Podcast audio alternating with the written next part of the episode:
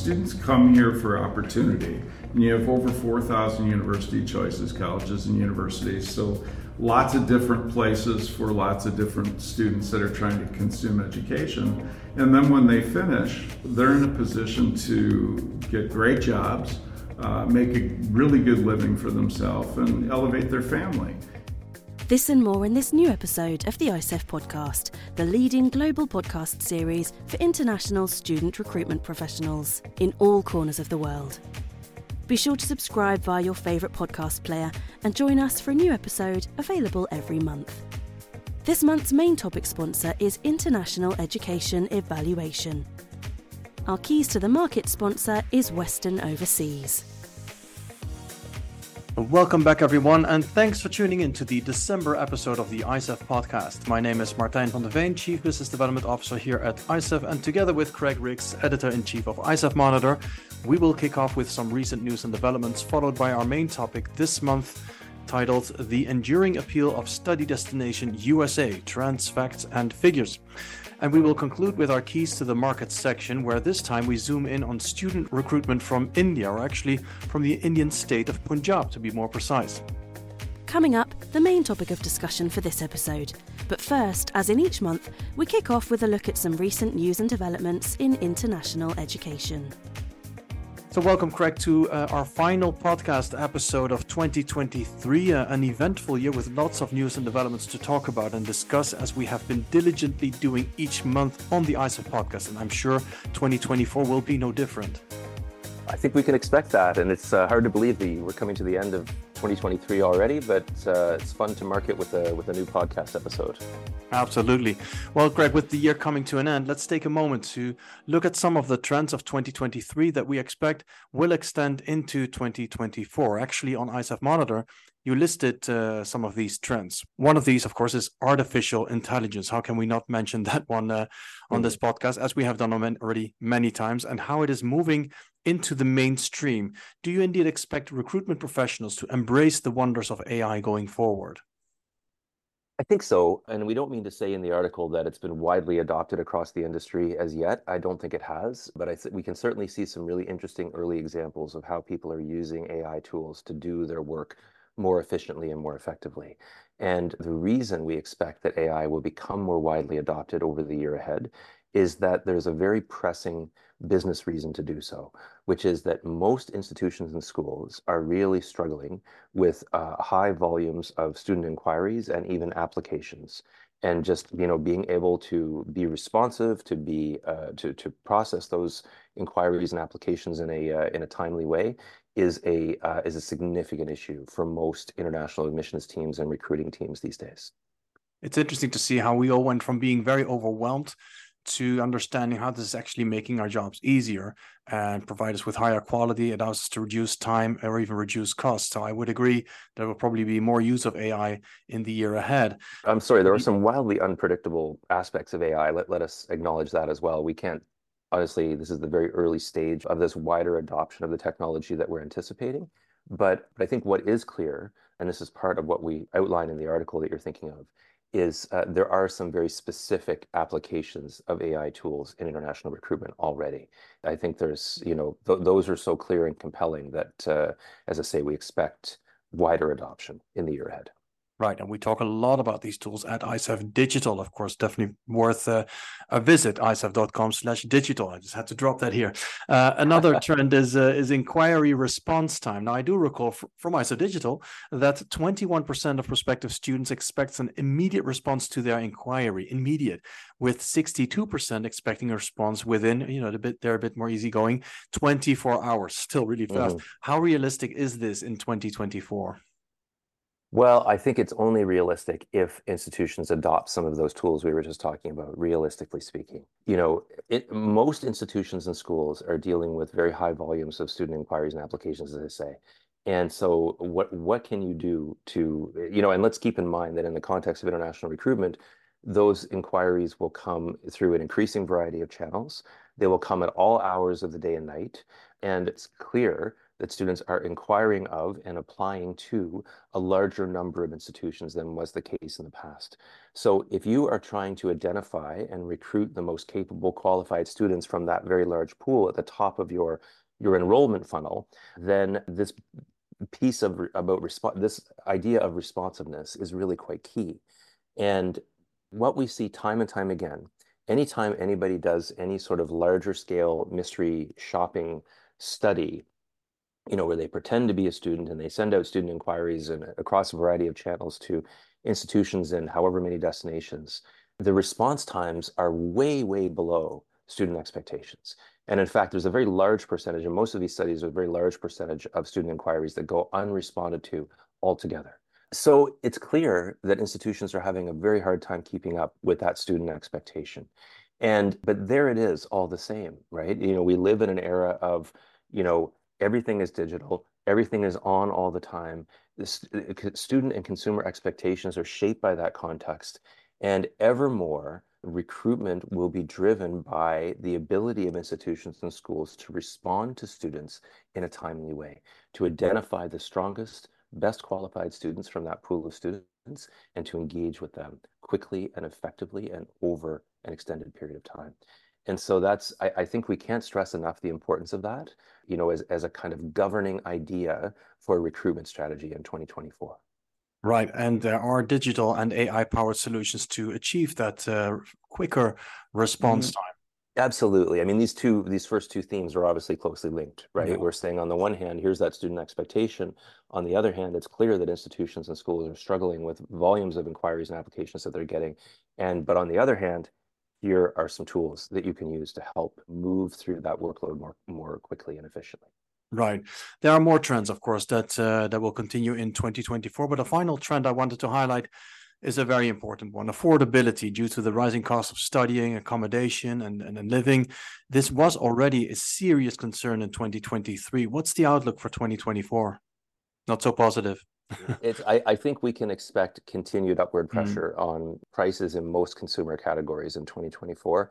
It seems that you know there's evidence that uh, the, that some of that inflationary pressure is easing as we turn the corner into the new year. But 2023 certainly, and, and through 22 and 23, we have seen significant increases in uh, in prices. So you know across most consumer categories, especially housing, uh, especially uh, travel, uh, also uh, food costs, all of that, and of course those are all highly relevant to international students. And so for students, what that means, uh, plainly and simply, is that study abroad has become more expensive over this past year. And you know, I think that that we have seen a greater and greater, certainly we've talked about this before on the podcast and otherwise, we've seen a greater and greater emphasis on affordability over the last few years. Coming out of the pandemic, uh, there's much more attention to cost of study, return on investment from study abroad, and career outcomes and otherwise for, for students once they earn their qualifications abroad. And so this continued upward pressure on prices is again another what we see it as a really important market shaping factor for certainly for this year and for the year ahead. And there's already some evidence that it's affecting student decision making. We had a story on ICEF Monitor this week, for example, where we're looking at some very interesting research from IDP, which was in the field in this in summer 2023, over July and August 2023. And you know, this is a survey, a student survey that they run on a recurring basis. And so they're able to compare findings from one year to earlier years. And in this case, they were very explicitly comparing findings from summer 2023 to the same period in 2021. And what they found is that uh, over that time, over between those two years, the percentage of students that said they most preferred to go abroad and to study in person at a campus abroad had declined by 10%. And when you mm. look at where that balance shifted, it was shown in an increase of students saying that they would prefer to pursue studies at a branch campus or at an accredited partner institution in their home country, right? And that's, you put that alongside this pressing student concerns about affordability, and it's hard not to imagine that cost of study plays a part in that uh, in that trend. And so, you know, we often talk about the fact that, you know, for every student that gets on a plane to go and study abroad, there are several others that are be standing behind them that would like to do so, but they can't because of family obligations or financial constraints or career responsibilities. And the, the research that we're seeing this year suggests that that trend is becoming a little more sharply drawn. Certainly, still, the majority of students will go abroad uh, to study in a, in a foreign country, but there is a growing proportion that uh, are expressing that interest in, in pursuing international qualification in their home countries. Right. And that, of course, creates also other opportunities in terms of different study destinations, online learning, hybrid learning, branch campuses, TNE. Lots to talk about also in the new year ahead. So do stay tuned for the monthly ICEF podcast, which, just like the trends we just discussed, also continues in 2024. On to our main topic, which was recorded live at ICEF Miami. I'd like to apologize in advance for a slightly reduced audio quality as we didn't have our usual hardware setup, but I'm confident that you will enjoy the conversation about the enduring appeal of Study Destination USA. Up next, the main topic of this month the enduring appeal of Study Destination USA trends, facts, and figures. But first, a brief message about international education evaluation. Evaluation with the experienced. At International Education Evaluations, we pride ourselves on lowering the barriers in international admissions by providing evaluations and translations in three days or less. In 2023 alone, IEE has partnered with over 2,000 institutions nationally and over 800 agents globally to help over 40,000 students who are applying to study in the US. IEE focuses on pricing, customer service, quick turnaround time, and technology to help international applicants achieve their American dream.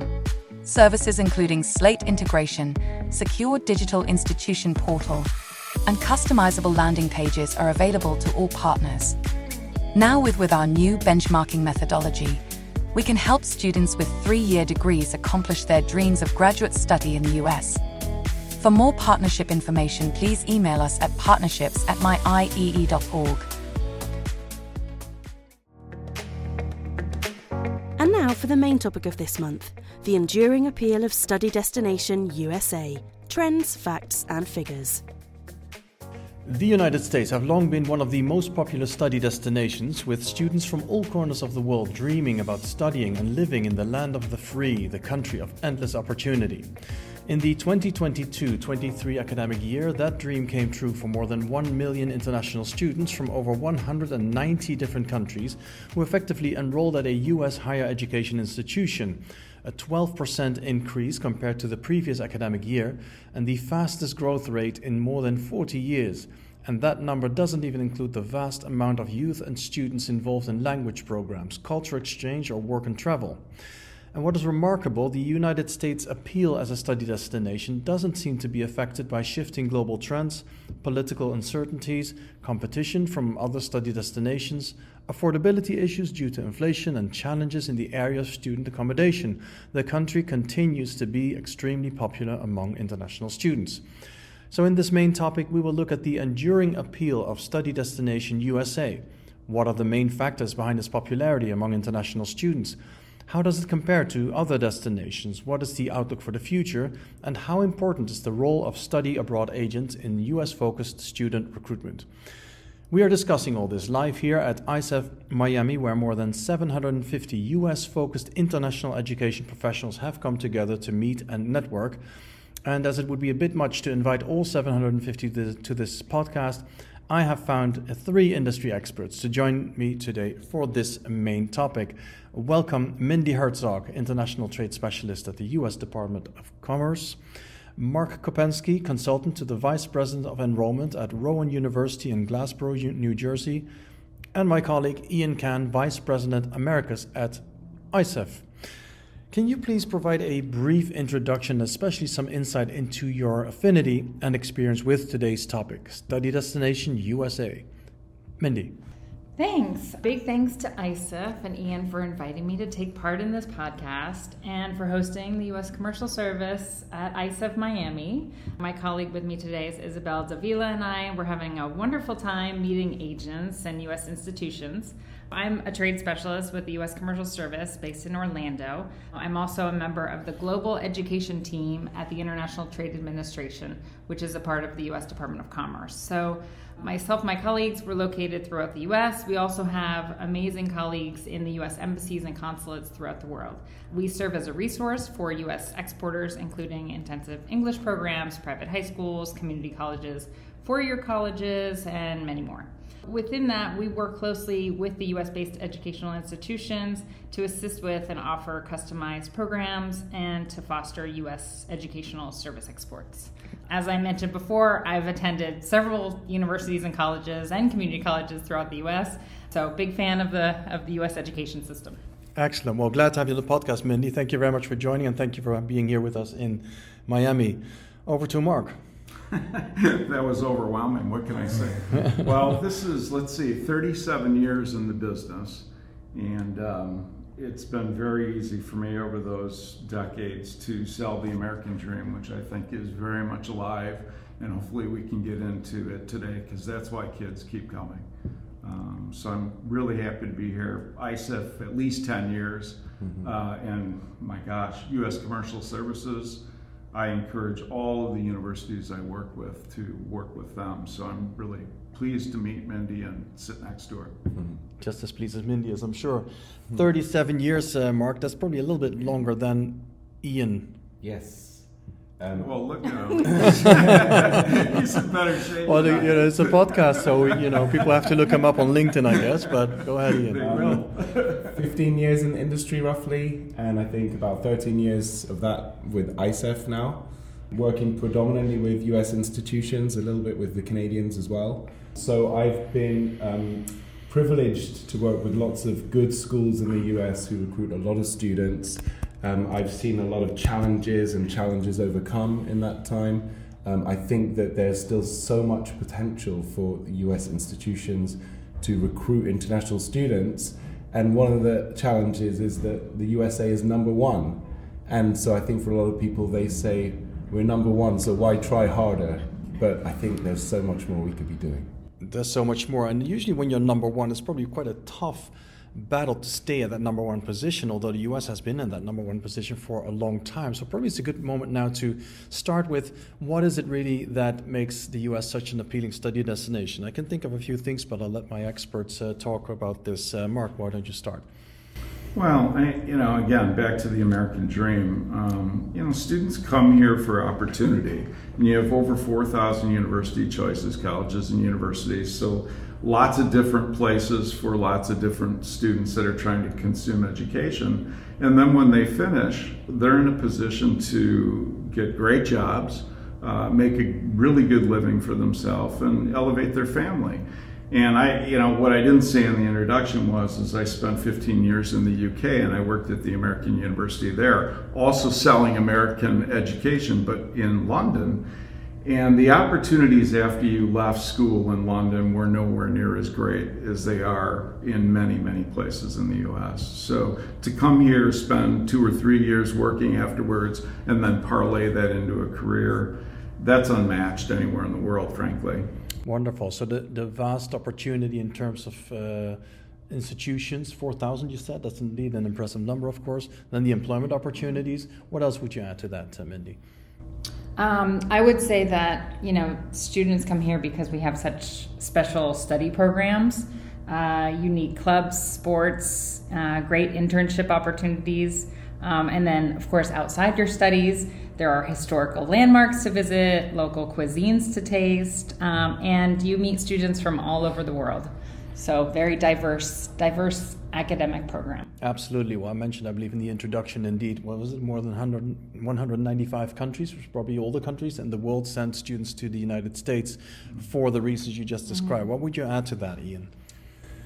I think the, the brand of the USA is still the strongest, you know. Um, there are countries, the UK, Canada, Australia, that that do their best, but none are as strong as the USA. And I think if you go out and speak to young people today, the soft power that the USA has still shines through, and it is just that place to be, right? And I see that, and I see it still working. But again, there are challenges, and I know that the UK is, is really competing hard. Canada's done so well in the last decade. Australia, post COVID, bounced back very strongly when they opened their borders again. So, yeah, number one, lots of challenges, but it, but the students clearly prefer USA. Keep coming. Yeah, well, lots of challenges indeed. I mentioned a few earlier, right? So you have the uh, shifting global trends, political uncertainties, competition from other study destinations, as you just mentioned, Ian, affordability issues. It's not cheap to study here. Challenges in terms of accommodation. Uh, topics like sustainability, climate change, they all have an effect on international education, whether in the US or in other countries. How does it impact the US in particular, Mark? I'm sure there is some, uh, some sort of impact. Well, I mean, we're, we're all struggling with these issues, right? But, you know, to Ian's point, you have people from all over the world, not just students, but people wanting to come to this melting pot of a place.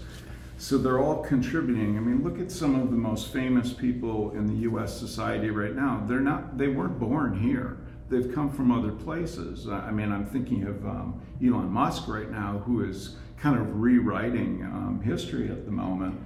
Uh, and you know they are trying to tackle all of these things. You talk about climate change and you know all the work in science that's being done. Much of it is being led by people in the United States, but not necessarily Americans. The, um, the CEO of Google is also a former international student. I believe. There you go. Yeah. yeah, there's many of those. Many of world leaders are former international students, of course. And this is that soft power, right? And I, I think whoever's in office, because the the other piece, which hasn't been talked about very much, but I think about it every day in my consulting, is um, we're in an election cycle now, and it's going to really get hot and heavy this summer.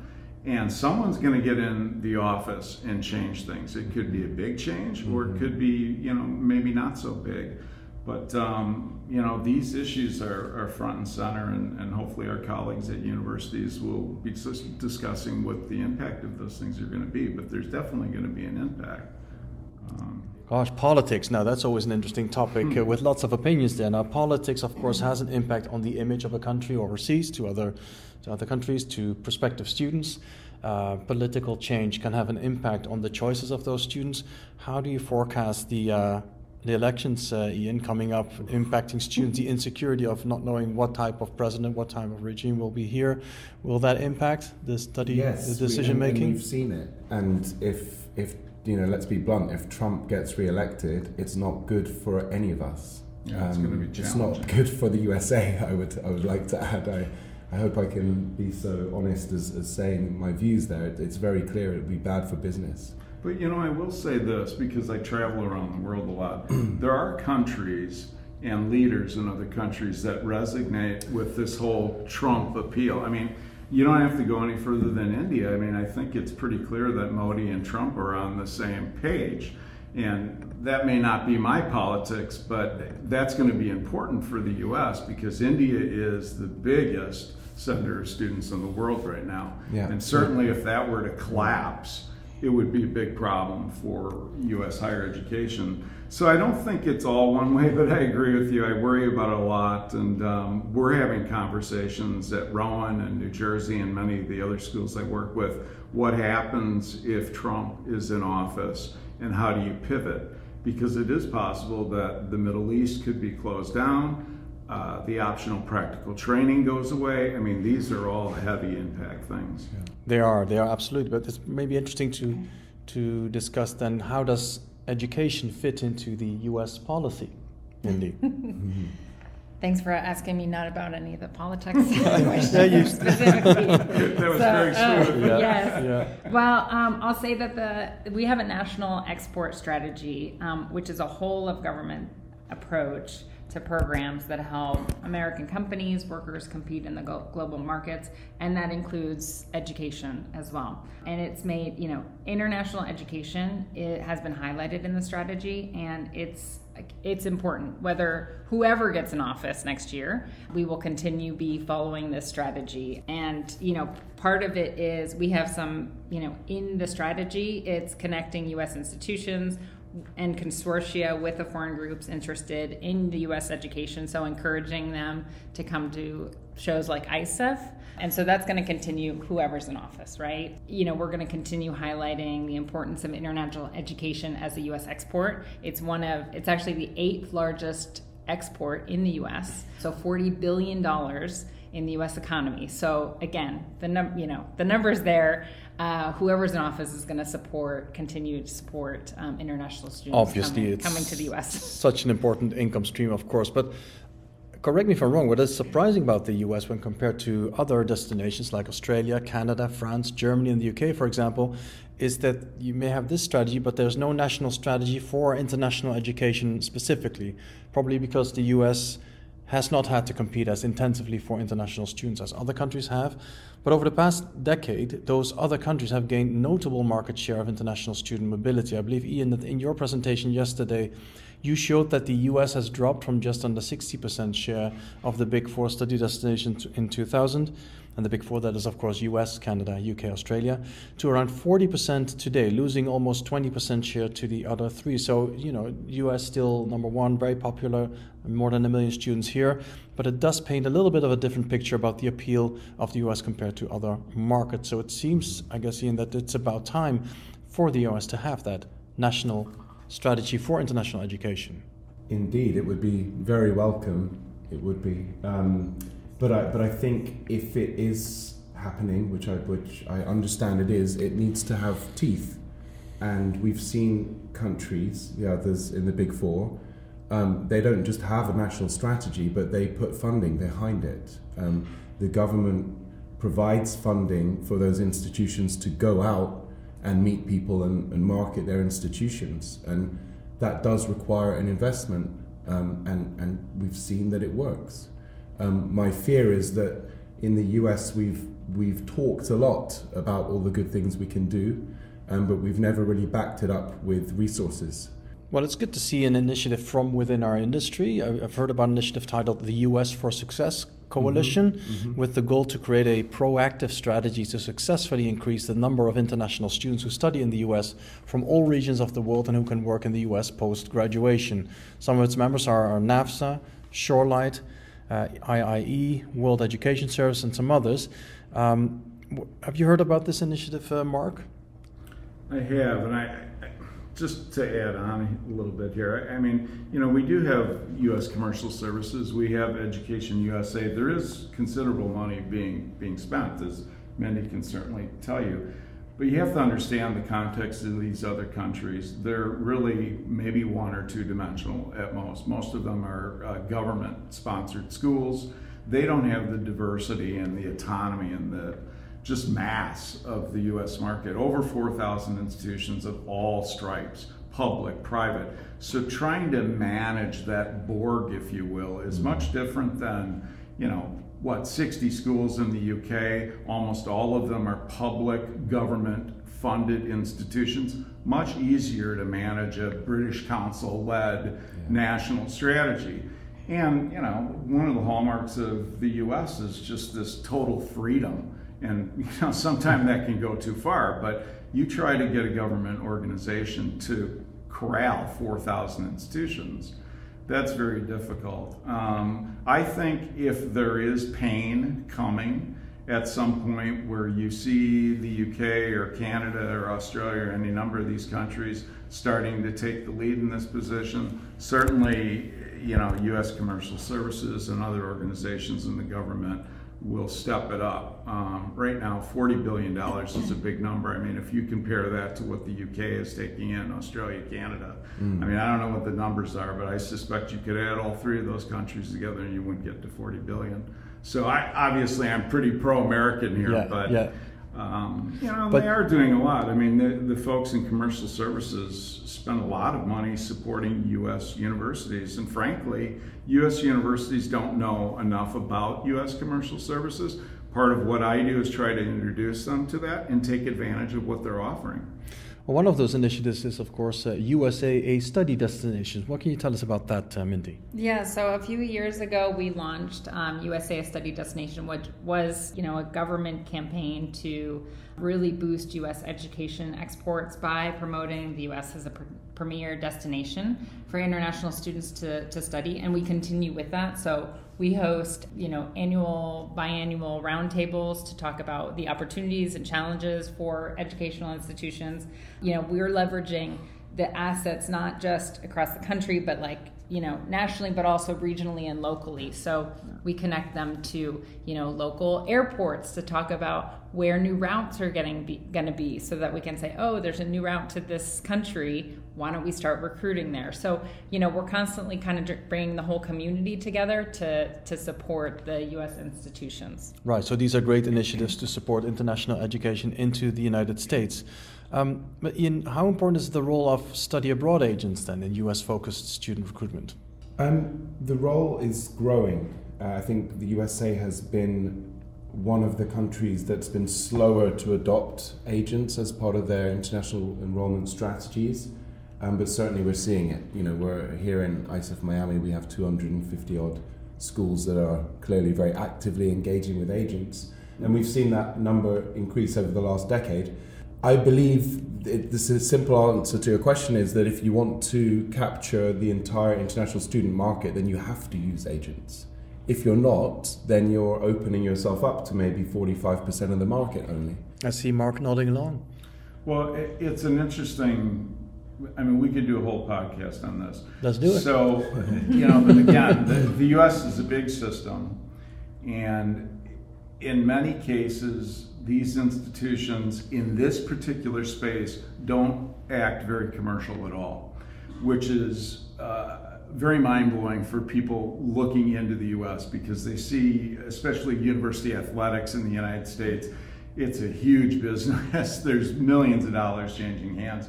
But in this space, uh, college admissions offices are very conservative.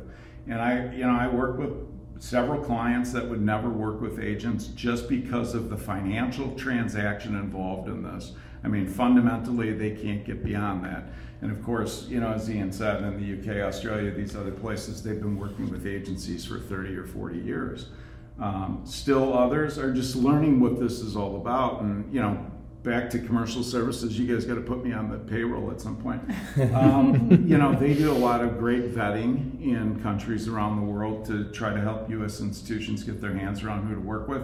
Certainly, going to an ICEF event where you could meet. I mean, I've spent the last two days doing nothing but seeing agents all day long. I'll see 61 agents while I'm here. I mean, where could you do that in, you know, probably at least 25 countries? But it, there's still a warming to this. We've run into some issues where, you know, potentially they wanted to legislate against, against this. Of course, in domestic recruiting in the U.S., um, you technically cannot use third parties to recruit students for you for a fee. Um, you know, I think that line is blurring a little bit now, but um, it just has not been historically something you know schools have done. I believe you're right indeed from a national perspective that you cannot use that third party, but you can use agencies for international recruitment. And of yeah. course, it's important that you uh, apply responsible recruitment with agencies that are of specific uh, quality and experience and background. Um, maybe Ian, you can say a little bit about the quality of agents that are here at the uh, at the event. Sure. Um, every agent that's here has supplied us with a minimum of four references from institutions that they've worked with and we've followed up on those references to make sure that they are genuine and that they are positive. So that's the the, the base upon all of our screening program is, is based on. That allows an agent to attend this event, for example, but it doesn't um, maintain his status with us. We have now a new tier called ICEF Agency Status or IAS, which allows an agent to actually have a credential and we've uh, we've created a, a, badge with a QR code which links to a credential based on a blockchain, so that agent can show whether it's potential partners, uh, students, families. Um, here, scan this code, and it'll take you to uh, a certificate that's secure that can verify who that agent is and that he's of ICEF standard. And the beauty of it is that we can adjust that on our end whenever we need to. So If it needs to be revoked, it can be revoked instantly. Quality is so, so important. And of course, interesting to see also what you just mentioned about so many students using an agent. It, differs per country, but I believe in China, 60% of students use agencies. I think in the United States, 45% of institutions roughly use agents for their recruitment. So they're a very important recruitment channel. But you know, when we talk about numbers and data and insight statistics on the on the US, uh, Mindi, where would one look to see the data on international students coming to the USA? Yeah, so um, you know, NAFSA has a really good tool to look at the numbers, um, and our actual um, agency has created a dashboard on Power BI, which uses um, Bureau of Economic Analysis data, SEVIS numbers, UNESCO data to show trends and where students are coming from uh, overseas. And it breaks it down by education level, gender, um, and this is all free online. Um, it's it's a wealth of information. So I would, you know, and ICEF, of course, has uh, enormous amount of information on the market insights as well. So I would say all of these things is is good for educational institutions to look at to figure out where their recruiting efforts should be. Um, the other thing which most people um, don't look at is their own website analytics. So I'm always surprised when I mm. talk to schools and I say, "Hey, Mark, when was the last time you looked you talked to your webmaster and said, uh, you know, hey, hey, look at those numbers. Where are the where are the hits coming from?" Mindi, what's the chap out in Seattle's name that does that? T- for Tom you? Mead. Wonderful guy. oh my God. I, you know, people yeah. lose you in data, yeah. but he is brilliant. Yeah, super guy. Yeah, I can tell you some. So right. You know, some of the schools here. I said, "Have you looked at your data?" And they're like, "No, no." I said, "Well, you know, ask them when you get back to mm-hmm. you know to campus and say where are the numbers coming from? Because if you see, wow, I have a lot of you know visits from visitors coming from Nepal, then maybe that's where you should be finding agents and right, looking right. for recruitment partners. So, so yeah. Actually, yeah, data is of course so important. Um, and facts and figures uh, just to adjust your recruitment strategy to um, to the right numbers. Indeed. Um, now back to the main topic, the enduring appeal of Study Destination USA. We talked about the strength of this this market, its brand image in the world, the, the dreams of so many students to come here for various reasons, the diversity, the, the choice of education institutions, the different cultures that are here, the employment opportunities, and at the same time we also walk through some of the challenges that you know most study destinations are dealing with. Um, what's the outlook for the United States, uh, Ian, if I would ask you? That's tough. Um, it's I'm a, sure you have a, a view. It's a choppy, choppy mm. waters out there, but I would say it's positive. You know, everything's trending upward. Um, much of it is driven by India right now, which I think is great, but is also a concern because you know one day um, that could suddenly change and that one market disappears, and then where will we be? So, when we look at the numbers, we see India um, uh, going up very rapidly, China's decreasing and set to keep decreasing, and that's a real concern. Um, and then um, numbers from the rest of the world are not particularly exciting at this moment in time. So, um, my advice to US educators is you do need to diversify. Yes, focus on India right now because it's so hot, but you need to start looking at emerging markets that are going to supply uh, healthy numbers and growth over the coming decade. They won't give you anywhere near the numbers of, of India or China, but you're going to need them in order to have a healthy recruitment funnel. Right, diversification in your recruitment strategy. Mark, what's your outlook for the for study destination USA? Well, I agree with what Ian just said. Throw Saudi Arabia in the mix because mm. five years ago we had 70,000 students from Saudi Arabia, and almost all of them were fully funded by the government. That's a huge hit to American higher ed because you had mentioned that U.S. higher education can be expensive when you have a government paying for all their students to come free. Um, you know, frankly, schools were surviving on that income, and uh, now we're down to, I believe, under 20,000 students from Saudi. So that's a big hit. We, we have to have China come back. It's just, you know, you mentioned that number a little bit over a million. Well, you take India and China away, mm. and to Ian's point, you've got a couple hundred thousand students. If you take away OPT as well, you've got a whole lot mm. less. Well, this is my big concern. Yeah. Um, we'll have to do a podcast on this or yeah. several yeah. coming into the elections because I, you know, I. I'm, I guess I'm like Mindi. I'm neutral. I just want the success for the United States. I don't care who gets in, but I think we have to be prepared. And at Rowan, one of the schools that I'm working with, we're considering running full programs in other countries because if we were to get shut out and students couldn't get in, we need to be in places like India on the ground offering academic programming. And fortunately, the senior leadership there, who, who also happened to be international students that stayed and now yeah. are professors and leaders Fantastic. in these institutions. Yeah. They see it, mm-hmm. and they're being very smart about um, what they might have to pivot to. Yeah. Can, can, do, sorry, do you mind if I ask Mark about Saudi Arabia because yeah. we're hearing about the new scholarship programs that they're bringing in that they want to uh, educate. I think it's a further seventy thousand students fully funded by 2030 do you think that that kind of message means that Saudi numbers are going to come back to, to where they were? It's a good question. I, would like to say I hope so. I mean, they very much narrowed the type of school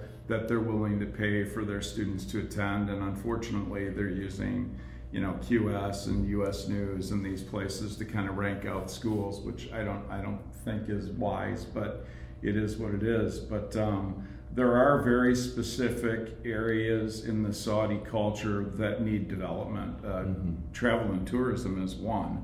And they don't have the people uh, on the ground there to be able to do all the things they'd like to do because they want to be a destination. I mean, the last time I was in Saudi Arabia, which was last spring, and one of the ministers asked me, Mark, what's the chance of us hosting the Super Bowl in the future?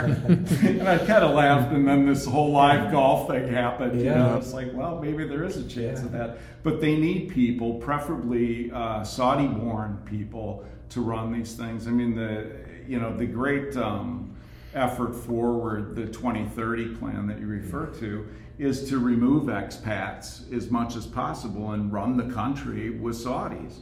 So there, you know, areas I, at Rowan again, we have a a um, archaeology uh, piece of the institution which now has a dinosaur dig and all of this stuff. Well, Saudi Arabia is rich in you know ancient culture and they need people properly trained in you know fields that we don't talk about much right mm-hmm. we always talk about stem you know how many kids come up to you and go well i'd like to study archaeology yeah. well the saudi government is going to pay for someone to do that They'll and come. that's what i mean so you talked about specific rankings and they've narrowed that ranking field yeah. but if you have programs that are fulfilling the needs that they have i think those lists and those rankings don't matter so much well, I mean, you look at a school like I, I, just saw the folks from UNLV, Nevada, Las Vegas. They have one of the top travel and tourism programs, mm-hmm. you know, in the world. Yeah. The institution as a whole is not going to pop up in your, you know, top ten, top 30 mm-hmm. but certainly in that particular field, they're on top. And you know, I would think they would get some of these students. But we need one or two other countries to come back in a big way because we don't know what's going to happen with India. I mean, look at Canada is having a bit of a hiccup right now with yeah. India and the numbers cool off there, and they would also be in trouble because they're heavily dependent on Indians too. Well, external factors are always very unpredictable, of course, and that ranges from geopolitical changes, uh, sustainability, climate, in relationships between countries, specific developments and scholarships that are available, like you mentioned in, the, in Saudi Arabia. But bring it back to the United States, and as a final question for, for each of you today, what is your advice for U.S. educational institutions in the context of international student recruitment, uh, Ian? So, if I had to add one, it would yeah. be to, to think long term. I think we've seen a lot of institutions that um, invest in international marketing and expect instant results. And, you know, unless you're a very specific, well ranked, well regarded, a strong brand name institution, it's very difficult to have instant results. You have to build relationships with people over time and nurture those. And I think two to three years before you see results from that nurturing and that's just the reality of it so you need to get the buy-in from your institution for that level of investment over that period of time and um, and if you're willing if you're able to get that then I think you can you anyone can be successful if they just dedicate themselves to it long term. Consistent long term. Yeah. diversification nurture relationships think long term. Mark. No I agree with the long term. Frankly and I say this all the time when I go audit a, a school's international area.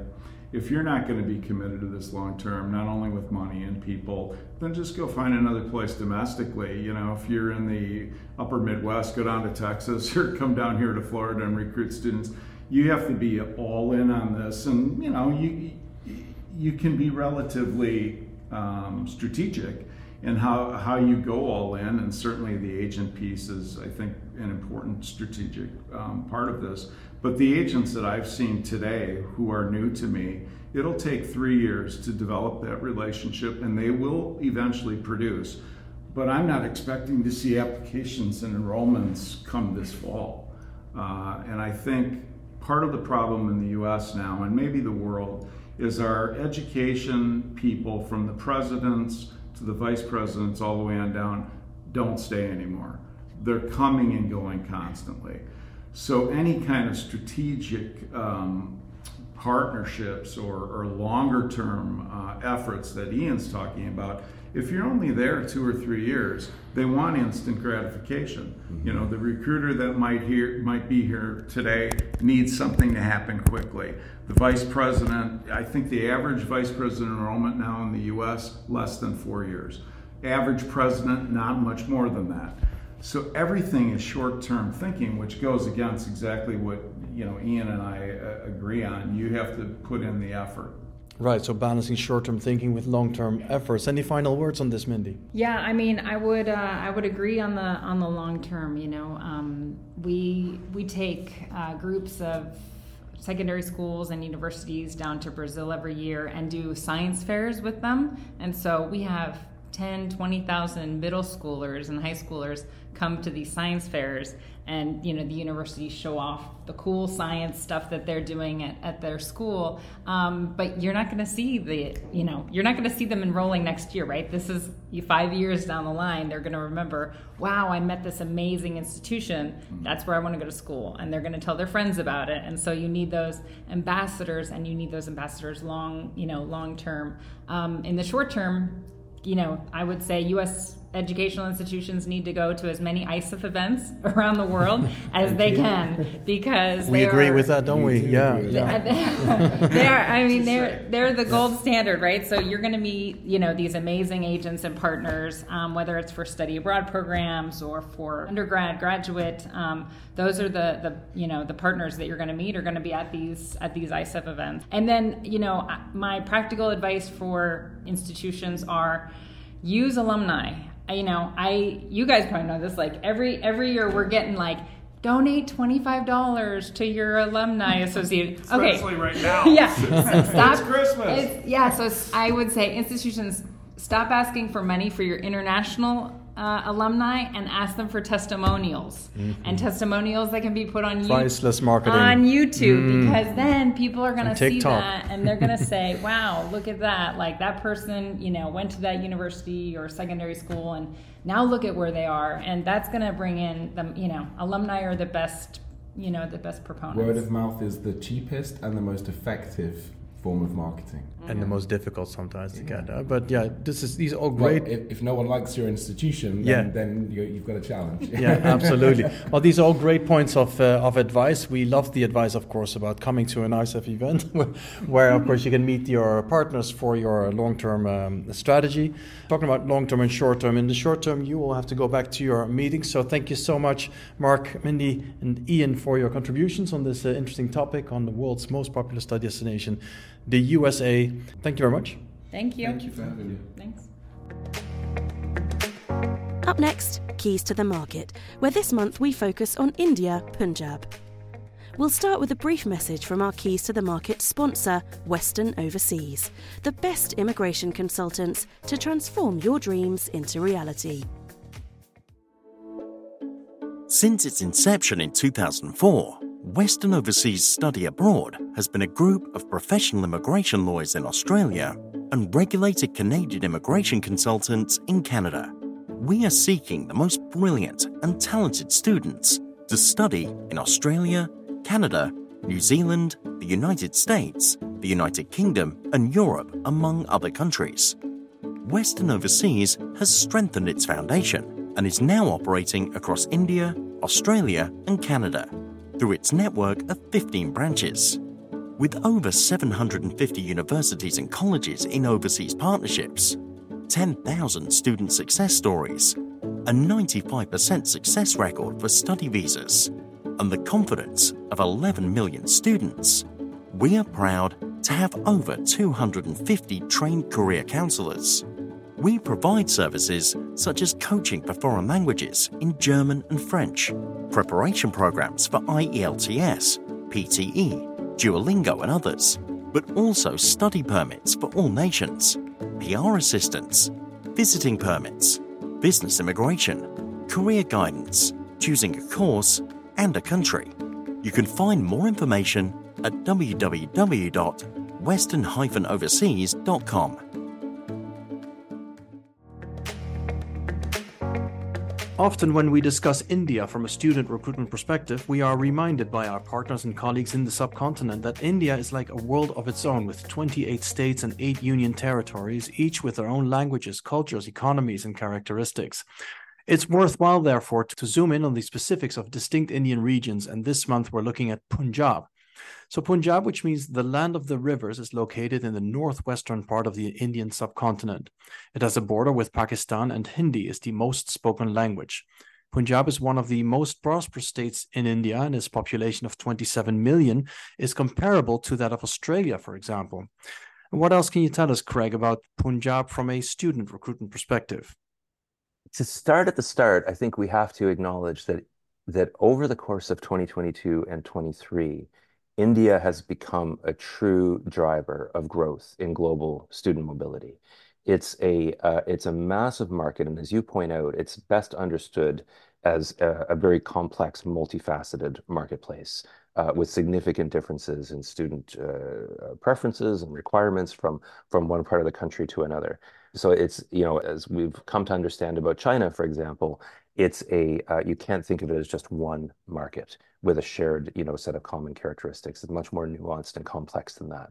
So Punjab, as you say, in the north is loomed large, I think, in the minds of, of, of, student recruiters for some time now, because it tends to send a disproportionate number of students abroad. If you look at the total number of Indian students that are going abroad, significant percentage uh, for some uh, major study destinations, as many as as half of the students that go to you know a given destination come from Punjab. And the other thing that's interesting about that's this particular state is that the demand for study abroad among Punjabi students is very much informed by uh, larger goals of pursuing career opportunities and migration opportunities abroad. And so when we look at, you know, the nature of Indian demand and more broadly, again, it tends to be very agile right? So it, it, it, the Indian students will change destination preferences, and you'll see that demand shifting quickly in response to, you know, in particular, to the extent that things like work rights or postgraduate settlement rights become more or less restricted at a given destination. You know, when the UK reintroduced the uh, the uh, postgraduate uh, route uh, work rights a couple of years ago, we saw a surge in, in, in, student flows from India to the UK. And the same is true for Canada and other major destinations as well. And it's interesting to look at the nature of demand in Punjab and see that that's a such an important driver there. Right? It's not true for all international students, but for students from Punjab, it certainly is. I find it quite impressive to see how one state in India has a larger pool of prospective international students than many of the more prominent source countries in our industry. Yeah, absolutely and it's you know it's we're talking about a state it's not even like you know in the top 10 most populous states in india it's probably about the 15th or 16th yeah. most populous you know but it's it's got i mean it's a large population it's we're talking about you know mid 30 million people plus or minus right? So it, it's a it's a significant population base limited opportunities for uh, access to quality higher education in the state. And so students are especially motivated to study abroad Wonderful. Well, we'll be discussing more uh, states and territories of India in, in many of our episodes uh, to come. If you are looking to recruit students from India and Punjab in particular, then you can find qualified and carefully screened Punjabi student recruitment agencies at one of our upcoming ICEF events, especially ICEF South Asia in February. But also at ICEF Berlin in November, for example.